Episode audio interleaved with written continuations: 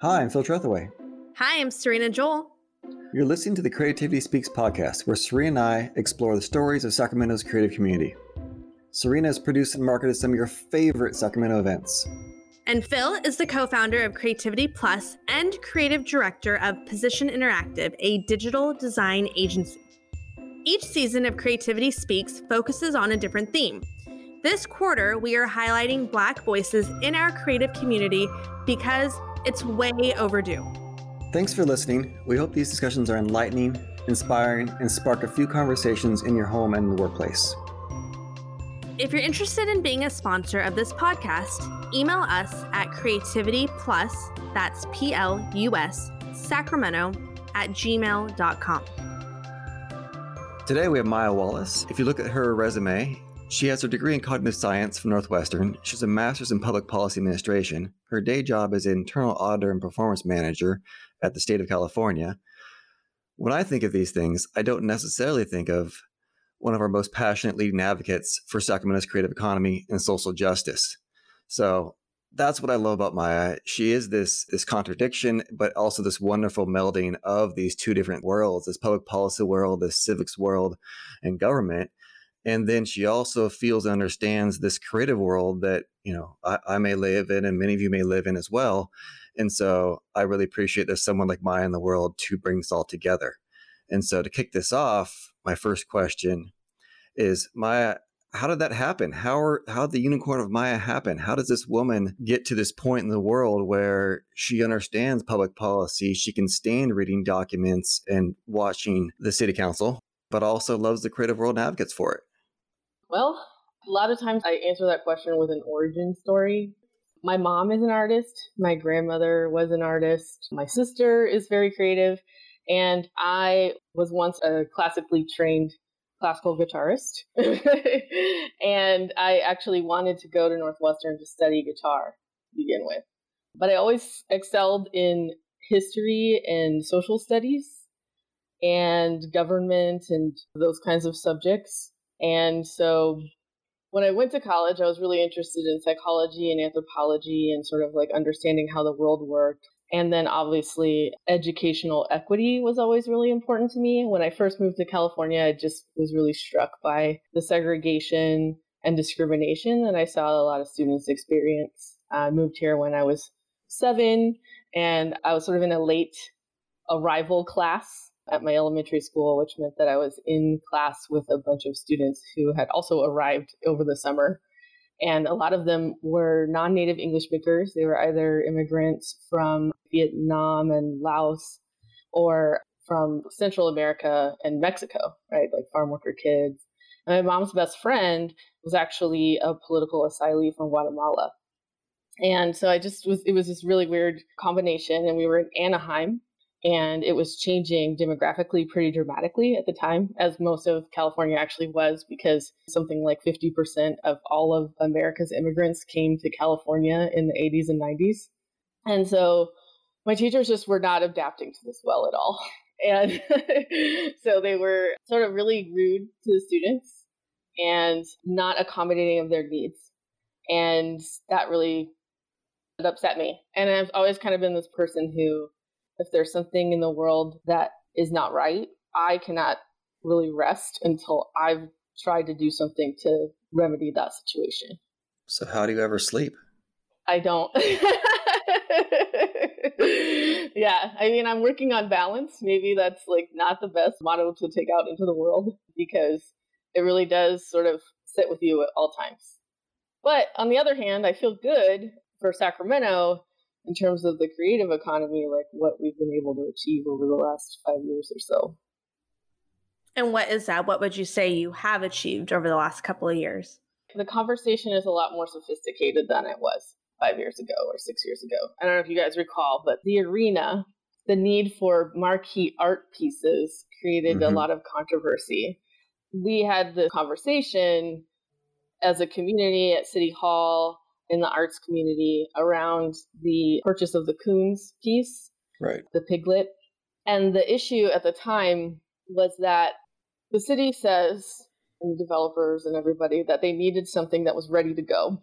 And that Sacramento artists did not have the capacity to deliver something on that scale and in that time frame. That may be true, and that's fine. And I also understand the rationale for wanting to have a world famous artist piece in Sacramento. But I also think we have a duty as a community to our residents to provide them with opportunities. And that was a huge opportunity in terms of funding for local artists. And it wasn't afforded to them, except with the additional million dollars that Marcy Friedman threw into the pot, which did actually create great opportunities for the artists who did ultimately participate in that project. Uh, Bryan Valenzuela's career has really taken off, I would say, as a result, and then Gale Hart as well. And it also proves that there are Sacramento artists that have the capacity to do large scale public art installations. Bryan's uh, piece is one of my favorites around there. It's beautiful. Yeah, yeah. The RCAF piece inside as well. Mm-hmm. I really like that. And that one's actually supposed to have a connection to the first RCAF mural, the one at 4th and L on the parking structure, Metamorphosis. RCF is a good one to bring up, the Royal Chicano Air Force, which some people know about, some people don't. And it's it's a great segue into the conversation of diversity and inclusion in Sacramento's art scene. And they were an amazing force for the creative community in our region in the mm-hmm. past. They're a little less active now. How do you feel about inclusion in Sacramento's current art scene?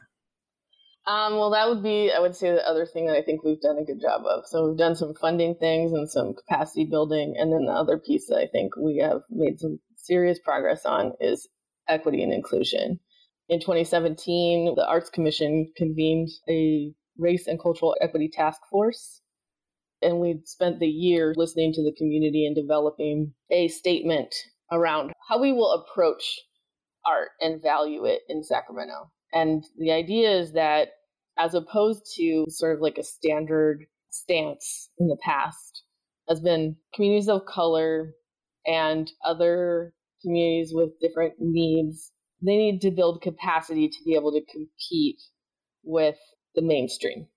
The argument the statement makes is that every community in Sacramento and, and everywhere is valued and valuable and stands on its own merits without being compared to these other constituencies. And that we have done a poor job of investing in those other communities and understanding and elevating their work to be at the same level.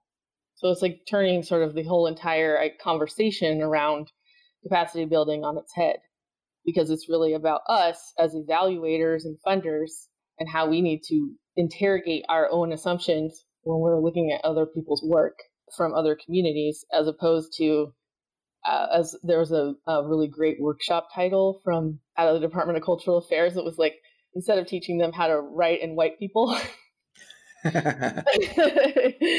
and so I, I think Sacramento is on this trajectory, but I wouldn't say where where where LA is or San Francisco or some of the other major cities that have been advancing this work. But I also think that Sacramento is different and has sort of some different parameters to deal with. The conversation has been fairly productive and fruitful and has also resulted in major grant awards to organizations that would not have gotten them in the past. When you compare Sacramento to other communities, are you comparing the artists who are creating the art, or are you talking about seeing that the art that as a consumer, as a citizen that we see walking down the street should also reflect the diversity of the community. Yeah. And would you say that Sacramento does a good job of that? So, in terms of who's producing the art, I would say that Sacramento is comparable to other places. Obviously, we're not the same size and we don't have the same tradition, maybe, as a place like Oakland. But there's a lot of interplay between Sacramento and Oakland artists. And I would say that I take a lot of inspiration from the work that happens in Oakland on, on social justice and on art and on public policy. what Oakland has that Sacramento doesn't have. And San Francisco, too, at least from a funding and policy perspective, is a commitment to elevating the work of those communities. Oakland has black arts districts San Francisco has a quality of life tax policy that requires that the funding from the transient occupancy tax be spent on public art in neighborhoods as selected and determined by the neighborhoods. And we do not have that in Sacramento. We have a 2% for art program, which does provide funding for public art, but it all goes through the same funnel. Do we not have that because our city leaders are not advocating for that? Or is it start kind of from the ground roots level where we need to be pushing our city leaders to advocate that? We used to have sort of a gentleman's agreement around arts funding in Sacramento. Up until this year, 2020, the city and the county had a joint arts commission. And this year it split. Well, actually, the city just sort of like divested itself from the county process. And I don't know if the county is going to have an arts commission or if they will do something different. Interesting. Um, yeah. There used to be this agreement that half a percent of the TOT from both city and county would go to the arts. Can you tell us and what TOT like is? Transient occupancy tax. There's a hotel tax. And it's almost like a myth to me at this point because I feel like we've been having, we had the recession, the Great Recession, and, that's when it was suspended. And it just feels like it's a decent measure because most cities do something with their TOT that's dedicated to the arts. We have not kind of been having that conversation in Sacramento, and I would say that that's partially an advocacy issue for the community. But on the other hand, we ran the Measure U campaign with the, the intent that that would create funding for the arts community in addition to other priorities. The arts community has never been included in that conversation at the Measure U committee level. There's no representation for the arts community on that committee. And there is in the city manager advisory council, but I think the arts are really connected to the community. And I think it's a real missed opportunity. I don't really know why that seat isn't there. Because I did ask, but it, it didn't happen in, in the council meeting. So. Well, it's interesting. In one of my travels to Austin, Texas, they give 12% of their TOT tax to the arts community and did not change it during the recession, which is a testament to where they are now with their creative economy driving so much tech attraction there and jobs. But I digress for a second there uh, because they actually have a nonprofit, which is a broad organization that represents the creative community. And so I often think about if the city council wants to reach out and talk to the creative community and, and involve them, the arts community, whoever we want to call them, who do they call? Do they know? If I was to be told, oh, all right, go talk to the arts community, would I know how to do that? You'd know how to talk to your part of it, right? Right. Yeah. We're still in that work, right? And I think the the race and equity statement is part of that, which is sort of identifying what we don't know and who we haven't talked to. There are a couple of things afoot that I think are promising in that regard. We have obviously Warehouse Artist Lofts.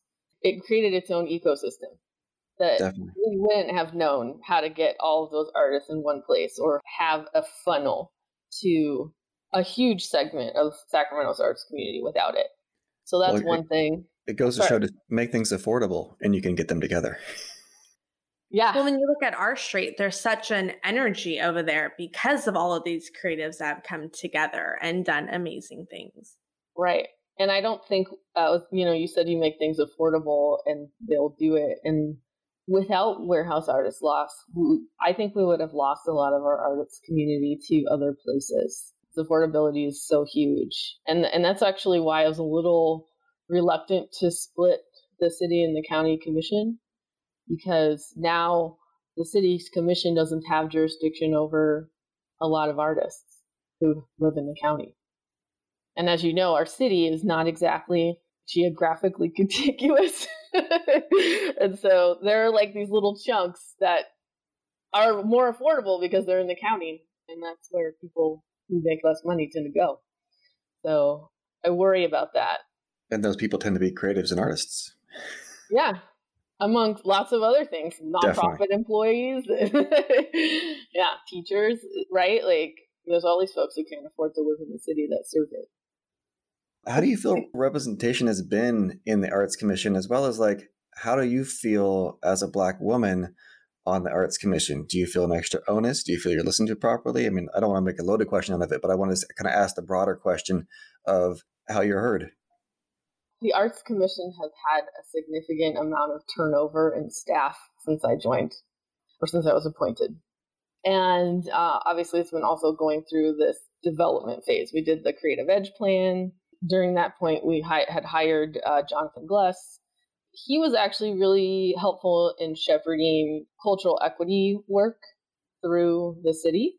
We presented it to City Council, started a conversation with them about equitable representation and funding. The membership of the commission itself has always been fairly representative, I would say. I'm not the only black woman on the commission now, so that's new. yeah, and the qualifications of the people on the new commission are, are really high. And that's not to disparage the previous commission. I would just say that people are really committed to representing, understanding, and creating opportunities across the city and not necessarily just championing the interests of certain organizations that have sort of sort of the perception is they've always been the ones that get funding and no one else gets any.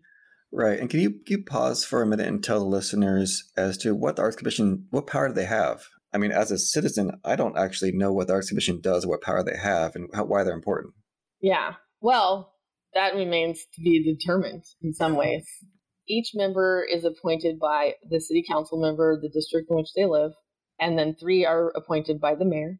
And we have sort of delegated authority to do what the council tells us to do in terms of arts funding. And then we also have our job is to be connected to the community and make recommendations to the city about what to do with arts. But we can't really direct staff to do anything that hasn't been delegated to us by the city council directly. So, for instance, we did the race and cultural equity statement and we adopted it. But like I would really like to see a set of policies come out of that around how we do public art. To get back to Serena's question about representation and whether or not our art reflects our community. San Francisco has policies that require that, right? Like they have the money goes directly to neighborhoods who choose the art.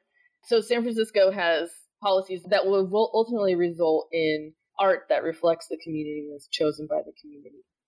They also require that 15% of their public art projects represent women. We don't have any policies like that, and the Arts Commission cannot direct staff to do stuff like that. It can make recommendations to the council that it implement policies that direct the staff to do that. So it is really hard to understand and hard to see how arts commissioners really have true power because in some ways they kind of don't. They're representatives of the council and their job is to advise the council. So instead of a strong mayor initiative, we want a strong arts commissioner initiative? Yeah. I like well, that. in all yeah. reality, how do we get something like that to happen here? It would be city ordinances that the council could adopt. So it would be electing city officials who have those types of goals and initiatives that they're pushing along. Yeah. The other thing is, you know, the Arts Commission hasn't had leadership staff. So the Office of Arts and Culture, right? It's not the Arts Commission. And that helps with the confusion, right? But when we look at the city council, who is the greatest art advocate? Steve Hansen. Oh, and then with him stepping down, or yeah. yeah, that's why I'm not going to be on the commission anymore because Steve is Steve appointed me. Gotcha. Yeah, and he's really given me the room to do a lot of this work for the last several years, and he's been a really strong partner behind the scenes. Um, Are the arts commissioners paid any stipend or anything like that? No. Who's actually getting paid a salary to advocate for arts in our community? Nobody. um, but that's a testament to how passionate you are and a lot of our, our advocates are in our community. Yeah.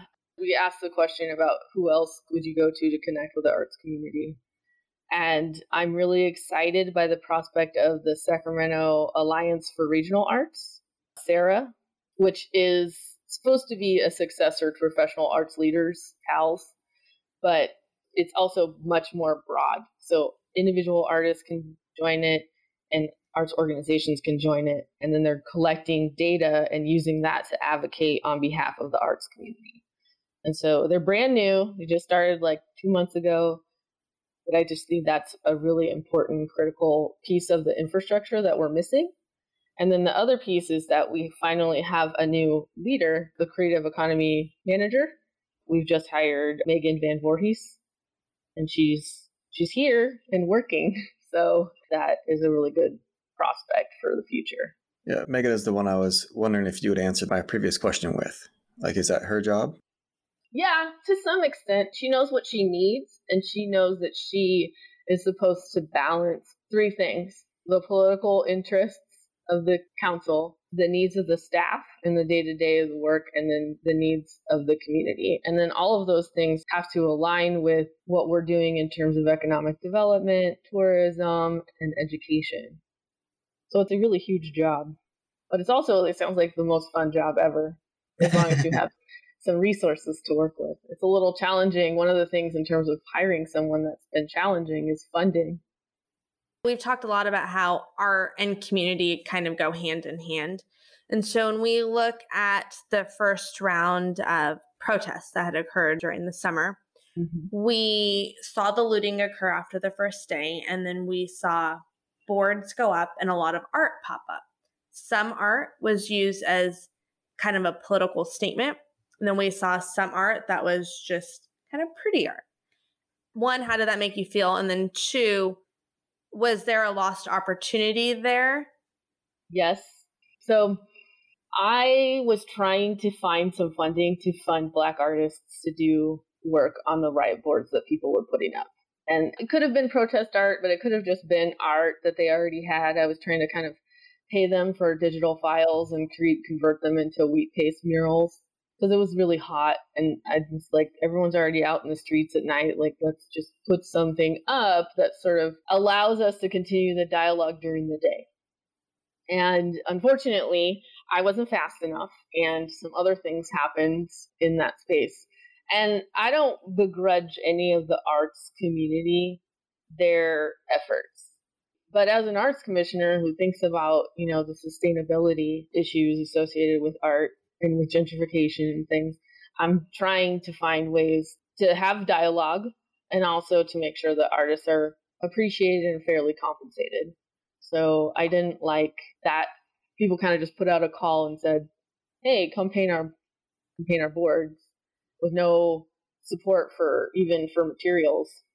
So I do think it was a missed opportunity because I think if we collectively sort of said we want to think about how we want this community to change in response to this uprising, then our art could have been reflective of that. And the artists themselves could have gotten together and decided that they wanted to tackle different issues and do different representations. And instead, it was this really disjointed process. I mean, lots of good things come out of organic, disjointed processes, and I don't necessarily want to disparage that. I've often said I really would like to see art by artists of color celebrated and given the same size of installation in the core of the city since this is the seat of power. And we could have done it and it would have looked really responsive and it would have been very important if we had done it that way. Yeah and it's kind of hard when things are happening so fast now that we've had some time as we move forward, we talked a lot about kind of how government kind of works, and it was very insightful. And I appreciate like kind of breaking down some things and figuring out where the power is and where the money is. We probably talk about that for another hour. But mm, shifting over to the community and the creative community and how they can get involved with this and how they can. I know we can touch on Black Artist Fund real real quick, which is an awesome thing that you put together, and then beyond that, the creative community has always been a really important force for change. People rally around certain symbols. The Obama poster, Che Guevara is like, you know, different imagery that we just think about, right? How can our creative community support positive change? Well, right now, I think there's been really cool, like, protest art collaboration going on. The Black and Brown Shut It Down Solidarity March was breathtaking.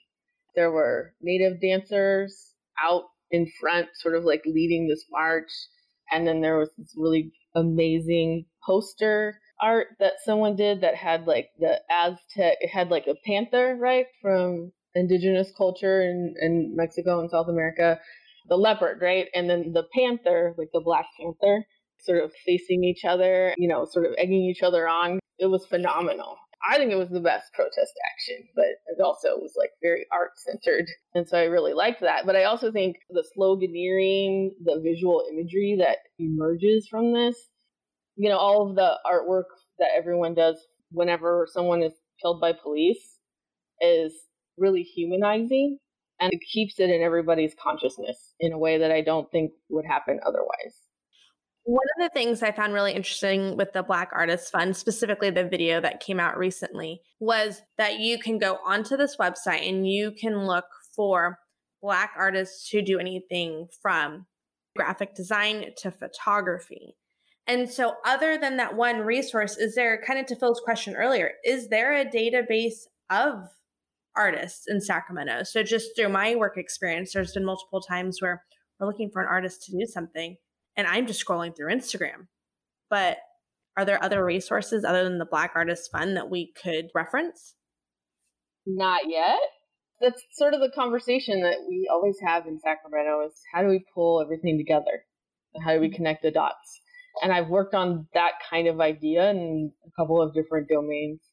And, you know, the Promise Zone initiative is a, a space where we work to build a resource locator for nonprofits so they kind of know who's doing what and who needed what. And it's sort of like we need to do the same thing in the arts as well. I will say the SARA website, as it gets built out, is going to be one of those places that's a resource for the community. The SAC 365 has a section where artists can go and build their own profiles. I don't think we do enough to market that resource to the community. I also think that it has some usability issues, or else people would use it that way. I don't know if it's that the split mission is too difficult to bridge because it, you know, sort of like promote tourism and they don't necessarily think about local arts issue arts stuff as things that are associated with tourism. They do a good job of featuring artists and promoting, but I just it's it's a it's a reach issue or something because I think the work that they do is good. The city has a community engagement manager now in the economic development department. Her name is Lynette Hall. She's cool. And I haven't I haven't had a chance to talk with her directly about any of this, but I know that she's always really mindful of including the creative community in these processes. And I think that's also just sort of getting people engaged and then then you know everyone's there. And then the one other place I think where you can go and find creatives uh, is with the work that Shira's Lane's been doing with the Atrium. She's pulled together like over 300 independent artists. And I, I don't know that that's a database that she shares, but she's definitely an avenue to them. And I think that's kind of the way things work right now is people have their own lists. And Black Artist Fund, by the way, is working on a directory of Black artists, not just of the grantees, but of everybody that we can pull together in the community. And it just takes time, right? You know, we have like the Black restaurant list that got mm-hmm. spun up really quickly after the George Floyd uprising. You know, we had the time to do it, and we have to make the commitment to keep it going. That that takes investment.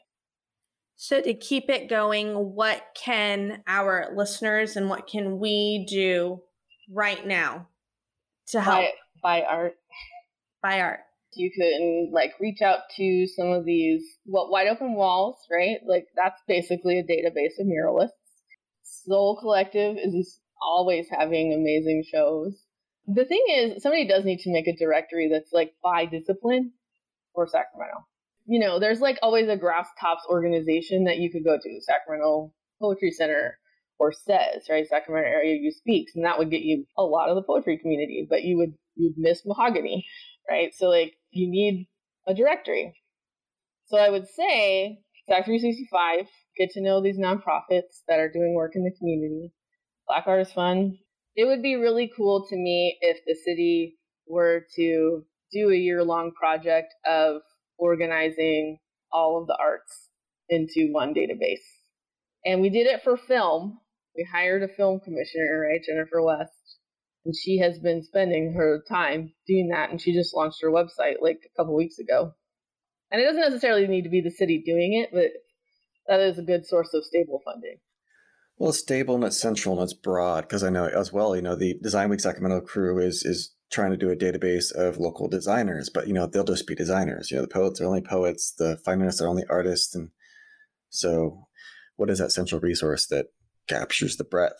And it's ridiculously impressive when you actually look at the breadth of creatives in Sacramento. That's one of those things that, in doing Creativity Plus for the past four years, it's been amazing to see the diversity of creatives here in this town, the range of talent and passion. Anytime we can bring them all into the light or, or individually into the light, it's it's a pleasure. It's surprising and it's very heartwarming.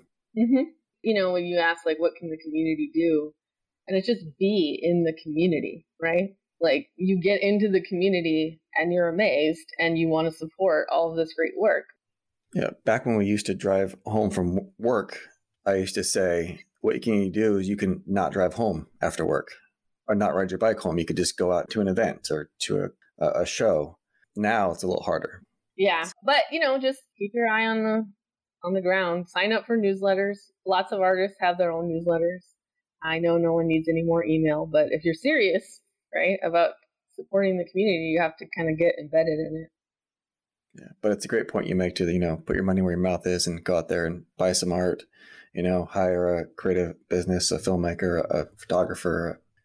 Yeah, exactly. Yeah, I mean, we have all this funding we're trying to put out the door for creatives, but we really got to just invest in it. We have to understand that it's really important to our quality of life and that it doesn't happen for free. Excellent. That's a good point. So, Maya, knowing that you're leaving the Arts Commission in a couple of months, what do you have planned? So, I'm going to be more focused on Black Artist Fund we have another round of grants. I've been doing some work with the California Arts Council. There's uh, doing some grant review for uh, arts administrators of color. So I'm interested in seeing where that project goes.